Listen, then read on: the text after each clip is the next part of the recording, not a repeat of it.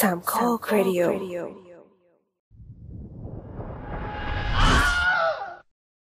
เคยไหม เวลาที่เราจะเซิร์ชข้อมูลหนังไทยแล้วไม่พบข้อมูลอะไรมากมายนัก โดยเฉพาะหนังที่เก่าแก่มากๆไปแล้ว ยิ่งหารูปประกอบหนังยิ่งเรียกว่าหาแทบไม่ได้ พอค้นหาบางทีก็เจอแต่เว็บดูหนังเถื่อนออนไลน์ ซึ่งมันน่ารำคาญมากๆ ในขณะที่หนังต่างประเทศอายุกี่สิบปีมาแล้ว ก็มีข้อมูลให้อ่านตามเว็บต่างๆ อยู่เสมอ ถ้าจะให้ถามคนรับผิดชอบก็คงจะต้องตอบว่า ไม่มี และไม่สามารถหาคนรับผิดชอบ เพราะมันไม่ได้เป็นหน้าที่ของใคร หรือหน่วยงานไหน ไม่ได้ผิดกฎหมายข้อใด และมันก็ไม่ใช่เรื่องคอขาดบาดตาย แต่ในแง่ที่ว่ามันคือหนัง มันคือชิ้นส่วนของอารยธรรม มันคือประวัติศาสตร์ของช่วงเวลา มันคือบทเรียนในการศึกษาแนวคิดต่างๆ แต่หนังไทยกลับไม่ได้รับการบันทึกไว้เป็นระบบ ที่สามารถสืบค้นได้เท่าที่ควร นั่นทำให้มันเหมือนเป็นเศษซากความทรงจำที่คนเข้าไปดูแล้วก็ลืมหายมันไปตลอดกาลวันนี้ Star Lord 4K กับรายการ The Spin-off รายการที่จะสปินคุณออกไปพบกับสิ่งละอันพันละน้อยที่คุณอาจมองข้ามไปในโลกภาพยนตร์ จะพาทุกคนไปเรียนรู้ความสำคัญของฐานข้อมูลหนังไทย ที่เราควรช่วยกัน ต้องเรียกว่าไม่ใช่อนุรักษ์ แต่เป็นช่วยกันสร้าง และวิธีที่เราจะช่วยกันสร้างครับ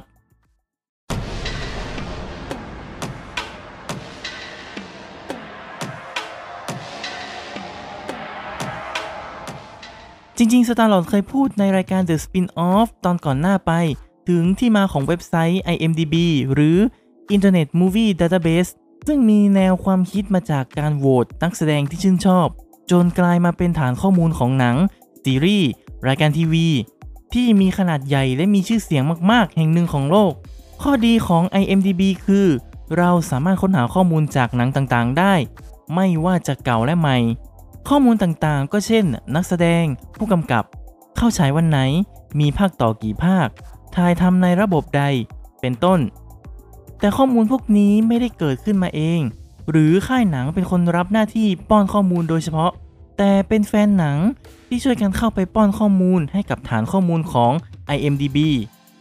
แนวคิดที่ใครก็เป็นคนป้อนข้อมูลได้ คนไทยน่าจะรู้จักกันมาจากเว็บนี้ครับ Wikipedia เเว็บไซต์ที่หลายๆ คนเตือนกันว่า ไม่ควรนำไปใช้อ้างอิงทางวิชาการ เนื่องจากหลักการของมันคือ ใครก็สามารถมาเขียนข้อมูลให้ได้ และมีการแก้ไขข้อมูลได้ตลอด แต่พอเป็นข้อมูลของหนังของละคร มันค่อนข้างที่จะใช้อ่านศึกษาได้ เพราะหนังเป็นสื่อที่มีองค์ประกอบชัดเจน มันเห็นเห็นกันอยู่แล้ว โอกาสที่ข้อมูลจะผิดพลาดย่อมมีน้อยกว่าข้อมูลในหมวดอื่นๆ ข้อมูลของสื่อบันเทิงไทยในวิกิพีเดียภาษาไทยยังพอจะมีบ้าง แต่ไม่ละเอียดมากนัก ส่วนหนึ่งที่ทำให้ข้อมูลมีไม่มากนักคือ 1. หน้าตาของวิกิพีเดียไม่ค่อยเป็นมิตรกับผู้ใช้ โดยเฉพาะผู้ใช้มือใหม่ที่ไม่คุ้นเคยกับระบบ ถึงแม้ว่าตัวระบบเองจะมีตัวช่วยในการเขียนบทความ แต่มันก็ทำให้เรารู้สึกต้องออกแรงเยอะพอสมควร 2. วิกิพีเดียมี moderator หรือผู้ดูแลระบบอยู่ ซึ่งคนเหล่านี้จะช่วยดูแลว่าการส่งข้อมูลเข้ามาในเว็บนั้น น่าเชื่อถือพอจะให้ผ่านหรือไม่ หรือเป็นการกลั่นแกล้งกัน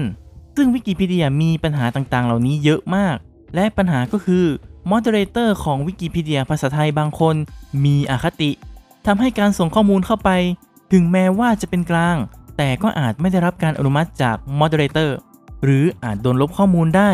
คนเพิ่มข้อมูลอาจจะหมดกำลังใจ นั่นจึงทำให้วิกิพีเดียขาดข้อมูลสื่อบันเทิงของไทย ถ้ามีก็มีข้อมูลน้อย ไม่เหมือนกับสื่อบันเทิงของต่างประเทศ เวลาที่เราต้องการทราบข้อมูลก็แทบจะมืดแปดด้านเอามากๆ นอกเหนือจากสาเหตุที่มาจากวิกิพีเดียแล้ว ยังมีสาเหตุจากพวกเราคนดูด้วยกันด้วยแหละ นั่นก็คือ 1. ไม่มีแรงจูงใจในการเพิ่มข้อมูลสำหรับคนทั่วไปแล้ว ย่อมชอบที่จะเป็นผู้รับมากกว่าผู้ให้ ในการหาข้อมูลต่างๆ ก็ชอบที่จะหา พอหาเสร็จก็สะบัดตูดหนี้ถ้าจะขอให้ช่วยกันแบ่งปัน ก็ say no เพราะไม่ได้ค่าตอบแทน บางคนก็มองว่าเขาไม่ได้มีส่วนได้ส่วนเสียกับหนังเรื่องนั้น จึงไม่เห็นความจำเป็นที่จะต้องเข้าไปช่วยเพิ่มข้อมูล 2. ค่ายหนังไม่ตระหนักถึงฐานข้อมูลสากลที่ควรจะมีหนังของตัวเองไปลงข้อมูลไว้ หนังไทยหลาย ๆ เรื่องมีข้อมูลแค่ตามเว็บไซต์ส่วนตัวของบริษัท เว็บไซต์โรงภาพยนตร์ หรือเว็บไซต์ข่าวบันเทิง ที่ไม่ใช่ฐานข้อมูลสากล และเว็บพวกนี้มีโอกาสอย่างมากที่จะมีอายุไม่ยืนยาว หากค่ายหนังไม่ดูแลใส่ใจ เว็บไซต์ก็อาจจะหายไป ข้อมูลหนังต่างๆ ก็อาจจะเหลือเพียง ความทรงจำ 3. คนไทยมองว่า หนังไทยทำให้คนไทยดู การเพิ่มข้อมูลในฐานข้อมูลสากลไม่น่าจะช่วยให้มีคนต่างชาติเข้ามาสนใจนัก แต่ความจริงแล้วคนต่างชาติก็สนใจสื่อบันเทิงของไทย เยอะพอสมควร การมีตัวตนในฐานข้อมูล มันช่วยในการเชื่อมโยงสิ่งต่างๆ เข้าด้วยกัน 4. คนส่วนใหญ่ไม่ได้สนใจอยากรู้ข้อมูลเบื้องหลังหนัง แต่สนใจคอนเทนต์ประเภทรีวิวหนังมากกว่า นั่นทำให้คนไทยชอบอ่านและชอบเขียนรีวิวหนัง มากกว่าที่จะให้ไปทำคอนเทนต์แนวอื่นๆ 5. บางคนก็อยากเก็บข้อมูลเอาไว้แก่ตัวเพื่อยกระดับตัวเองว่าเป็นคนที่ Exclusive มีข้อมูลมากกว่าคนอื่นๆ แล้วค่อยๆ เอาข้อมูลออกมาหากิน เรียกยอดไลค์ให้แก่ตัวเอง ซึ่งจริง ๆ มันก็เป็นข้อมูลที่ธรรมดามาก และควรเปิดเป็นสาธารณะ ให้คนเข้ามาสืบค้นไปใช้อ้างอิงได้ แต่เลือกที่จะไม่ทำถ้ากระทบใครไม่ขออภัย เพราะจงใจอยากกระทบ พอเราเห็นสาเหตุของปัญหาแล้ว ก็กลับมาที่อีกแพลตฟอร์มหนึ่งที่พูดถึงก่อนหน้าอย่าง IMDB มีข้อมูลสื่อบันเทิงไทยในเว็บไซต์นี้พอสมควร แต่ก็ยังไม่มากนัก นอกจากนี้ข้อมูลของหนังต่างประเทศที่เข้าฉายในไทยก็ไม่มากนักเช่นกัน เช่น ชื่อภาษาไทย วันที่เข้าฉายในประเทศไทย ตัวระบบของ IMDB ก็เหมือนกับวิกิพีเดียคือ เปิดรับข้อมูลจากคนใช้ให้เข้าไปเพิ่มเติมข้อมูลกันได้ แต่ IMDB ก็มีข้อด้อยอยู่เหมือนกันก็คือ ระบบเพิ่มข้อมูล หรือ contribution เป็นรูปแบบเก่า ใช้งานยาก การใส่ข้อมูลเข้าไปต้องค่อยๆ กด recheck data เป็นระยะ นั่นคือไม่ช่วยให้เราอยากเพิ่มเติมข้อมูลลงไป ข้อ 2 ระบบไม่รองรับภาษาไทยเลยแค่พิมพ์อักขระภาษาไทยลงไประบบก็ร้องไห้แง่แอเสร็จแล้ว ซึ่งโคตรล้าสมัยเอามากๆ อันนี้ด่าเลยตรงๆ เพราะยุค 2021 มันไม่ควรมีเว็บไหนที่ไม่รองรับภาษาอื่นๆ นอกจากภาษาอังกฤษ การเพิ่มข้อมูลหนังไทยจึงต้องถอดเสียงออกมาเป็นภาษาคาราโอเกะ ซึ่งมันโคตรจะอัปลักษ์เลย แต่ข้อดีของ IMDB คือ มันเป็นฐานข้อมูลสากลที่ทั่วโลกให้การยอมรับ แอปพลิเคชันอื่นๆ ก็มักจะใช้ IMDB ในการอ้างอิง เช่น Letterboxd ที่รองรับการโอนถ่ายข้อมูลของผู้ใช้มายังระบบของตัวเองได้ นั่นคือถ้ามีข้อมูลหนังไทยใน IMDB ก็มีส่วนให้ทั้งโลกได้รับรู้การมีอยู่ของมัน ต่อไปจะขอเพิ่มอีก 2 เว็บ ที่มีคนไทยจำนวนหนึ่งใช้งานอยู่เช่นกัน และสตาร์ลอดดีใจที่ผู้ใช้ 2 เว็บไซต์นี้ ยังเห็นความสำคัญของฐานข้อมูลสื่อบันเทิงไทย เว็บแรกคือ the tvdb.com tvdb จากชื่อแล้วมันจะเน้นไปที่ข้อมูลของรายการทีวี และซีรีส์ที่ฉายในทีวี โดยเราจะต้องสมัครสมาชิกเข้าไป เพื่อเพิ่มข้อมูลในเว็บ ในไม่กี่ปีที่ผ่านมา ทางเว็บได้เริ่มให้ผู้ใช้เพิ่มข้อมูลของภาพยนตร์ โดยตัวมันทำหน้าที่เป็นฐานข้อมูล และเปิดระบบ หรือที่ภาษาคอมเรียกว่าเปิด API ให้แอปพลิเคชันต่างๆ ขอข้อมูลจากฐานข้อมูลนี้ไปใช้ต่อได้ แอปพลิเคชันที่คนรู้จักกันดีคือ TV Time แอปพลิเคชันที่ช่วยให้เรา track ว่า เราดูซีรีส์ไปถึงตอนไหน ตอนใหม่จะมาเมื่อไหรได้รีวิว ได้ดูข้อมูลอื่นๆ โดยแอปนี้จะดึงข้อมูลมาจาก thetvdb.com เช่นกัน ข้อดีของ tvdb คือ การออกแบบระบบเพิ่มข้อมูลนั้นค่อนข้างเป็นมิตรกับผู้ใช้ทำให้การเพิ่มข้อมูลมันเริ่มสนุกสนานมากขึ้น ที่สำคัญคือ รองรับภาษาไทย เราสามารถพิมพ์ชื่อหนังซีรีส์ในภาษาไทยได้ สามารถใช้งานผ่านเบราว์เซอร์ในสมาร์ทโฟนได้ แต่การแสดงผลอาจจะยังไม่ถูกต้องนัก เนื่องจากตัวเว็บไซต์ออกแบบมารองรับการใช้งานผ่านคอมพิวเตอร์ PC มากกว่า แต่ข้อเสียก็มีเหมือนกันคือ ไม่มี moderator หรือช่องทางในการปรึกษาหารือกันของผู้ใช้ทำให้การเรียบเรียงข้อมูลของแต่ละคนอาจจะขัดแย้งกัน และข้อมูลอาจจะมีผิดพลาดได้ เมื่อเทียบกับวิกิพีเดียคือ มีกระทู้ให้แต่ละคน เข้าไปพูดคุยถึงแบบแผนในการเรียบเรียงข้อมูลด้วย ถึงแม้ว่า TVDB จะแก้ไขข้อมูลค่อนข้างง่าย ทั้งนี้ระบบจะมีการล็อกข้อมูลไม่ให้แก้ไขสำหรับหนังหรือซีรีส์ที่มีการตรวจสอบข้อมูลแล้วว่าเป็นข้อมูลที่ถูกต้องจริง ๆ ทั้งนี้เพื่อป้องกันการบิดเบือนข้อมูลให้เป็นอื่น แต่ใช้แค่กับซีรีส์ใหญ่ ๆ เท่านั้น อีกเว็บหนึ่งคือ the movie db org หรือ tmdb เว็บนี้ก็จะมีลักษณะคล้ายๆกับ the tvdb com เพียงแต่จะเน้นข้อมูลของหนังมากกว่า โดยที่รายการทีวีหรือซีรีส์ก็ยังรองรับเช่นกันตัวเว็บไซต์ทำหน้าที่เป็นฐานข้อมูล และเปิด API ให้แอปพลิเคชันอื่นนำไปใช้ต่อได้อีกด้วย มีหลายแอปพลิเคชันที่อ้างอิงจากฐานข้อมูลนี้ ที่เป็นที่รู้จักในนักดูหนังบ้านเราคือ Letterboxd การที่หนังไทยจะไปปรากฏในเว็บไซต์ Letterboxd นั่นคือ เราได้เพิ่มข้อมูลเข้าไปในฐานข้อมูลของ TMDB แล้ว โดย TMDB มีจุดเด่นใกล้เคียงกับ The TVDB ตรงที่ใช้งานง่าย และรองรับภาษาไทย แต่ข้อเสียก็มีเหมือนกันคือ การใช้งานผ่านสมาร์ทโฟน สามารถทำได้แต่ประสบการณ์ค่อนข้างแย่ เนื่องจากตัวเว็บไซต์ออกแบบมาให้ใช้ผ่านคอมพิวเตอร์ PC และผู้ดูแลระบบที่ไม่เคร่ง อาจจะทำให้ข้อมูลมีโอกาสผิดพลาดได้ แต่จากการสังเกตนิสัยของผู้ใช้เว็บ พบว่า คนที่เข้ามาช่วยเพิ่มข้อมูลนั้นทำการบ้านมาดีพอสมควรเลยทีเดียวทำให้ข้อมูลสื่อบันเทิงไทยของ TMDB ยังคงความถูกต้องและสามารถนำไปใช้สืบค้นต่อได้ พอเราได้เห็นความสำคัญและความน่าสนุกของการเพิ่มฐานข้อมูลหนังไทย ในฐานข้อมูลสากลไปแล้ว ก็จะขออธิบายวิธีการและคอนเซปต์อย่างคร่าวๆ ให้ลองไปใช้กันดู เริ่มจาก 1. ตั้งปณิธานกับตัวเอง 3 จบว่า จะช่วยเพิ่มฐานข้อมูลสื่อบันเทิงไทย เพื่อพัฒนาวงการบันเทิงในส่วนที่เราสามารถทำได้ 2. ประเมินตัวเองว่ามีข้อมูลเกี่ยวกับหนังไทยในด้านใดมากที่สุด เช่น บางคนอาจจะจำแม่นเรื่องนักแสดง บางคนจดจำและสรุปในเรื่องย่อได้ หรือบางคนก็อาจจะแม่นเรื่องตัวเลขตัวหนังสือ ก็รวบรวมข้อมูลส่วนนี้ไว้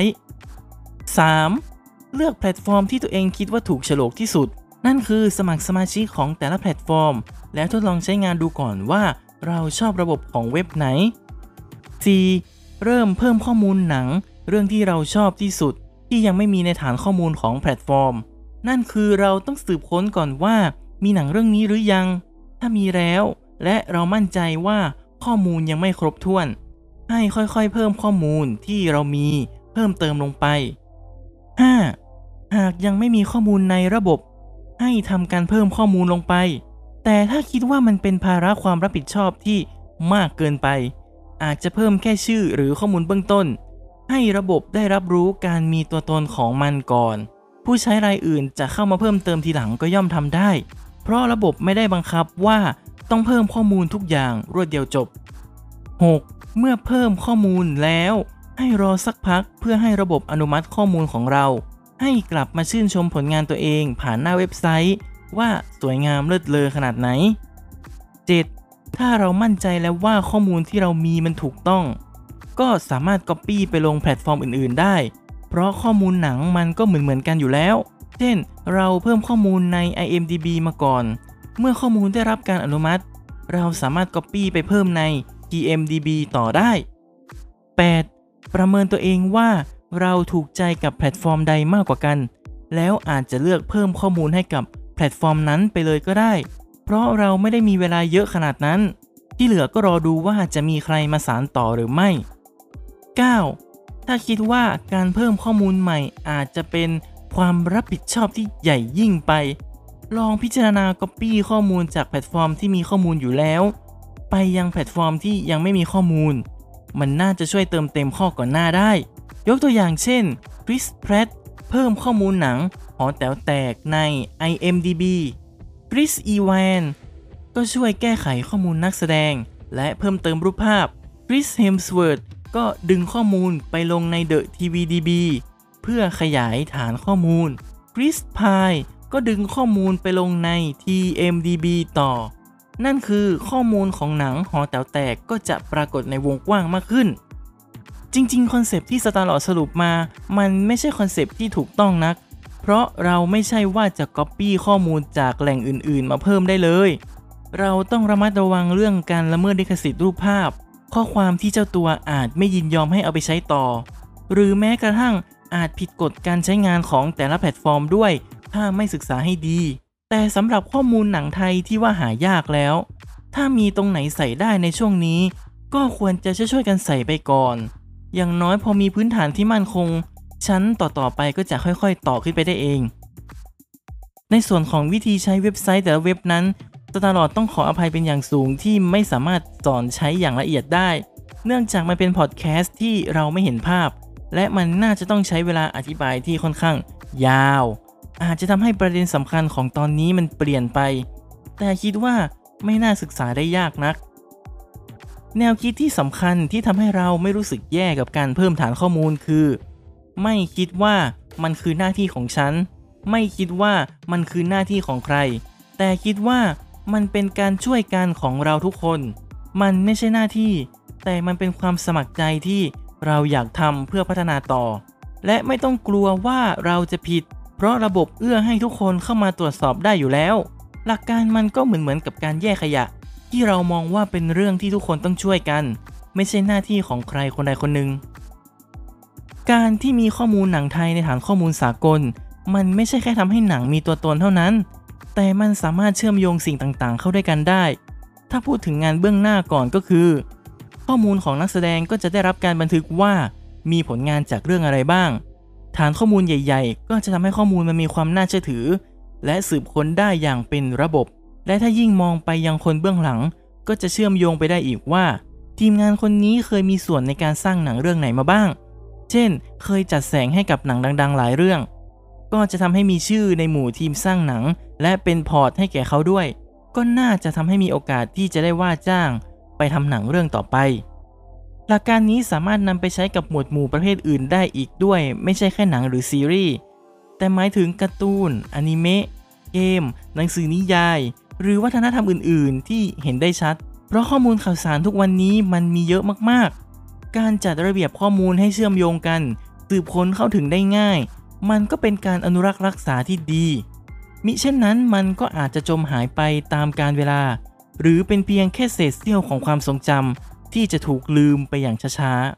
ๆ ติดตามรายการ The Spin-off ได้ทางแอปพลิเคชันพอดแคสต์ชั้นนำที่รองรับระบบ RSS feed พบกันวันพฤหัสบดีเว้นวันพฤหัสบดี พูดคุยแลกเปลี่ยนไอเดียกันได้ที่ Twitter @starlord4k @the openingcast สำหรับวันนี้สวัสดีครับ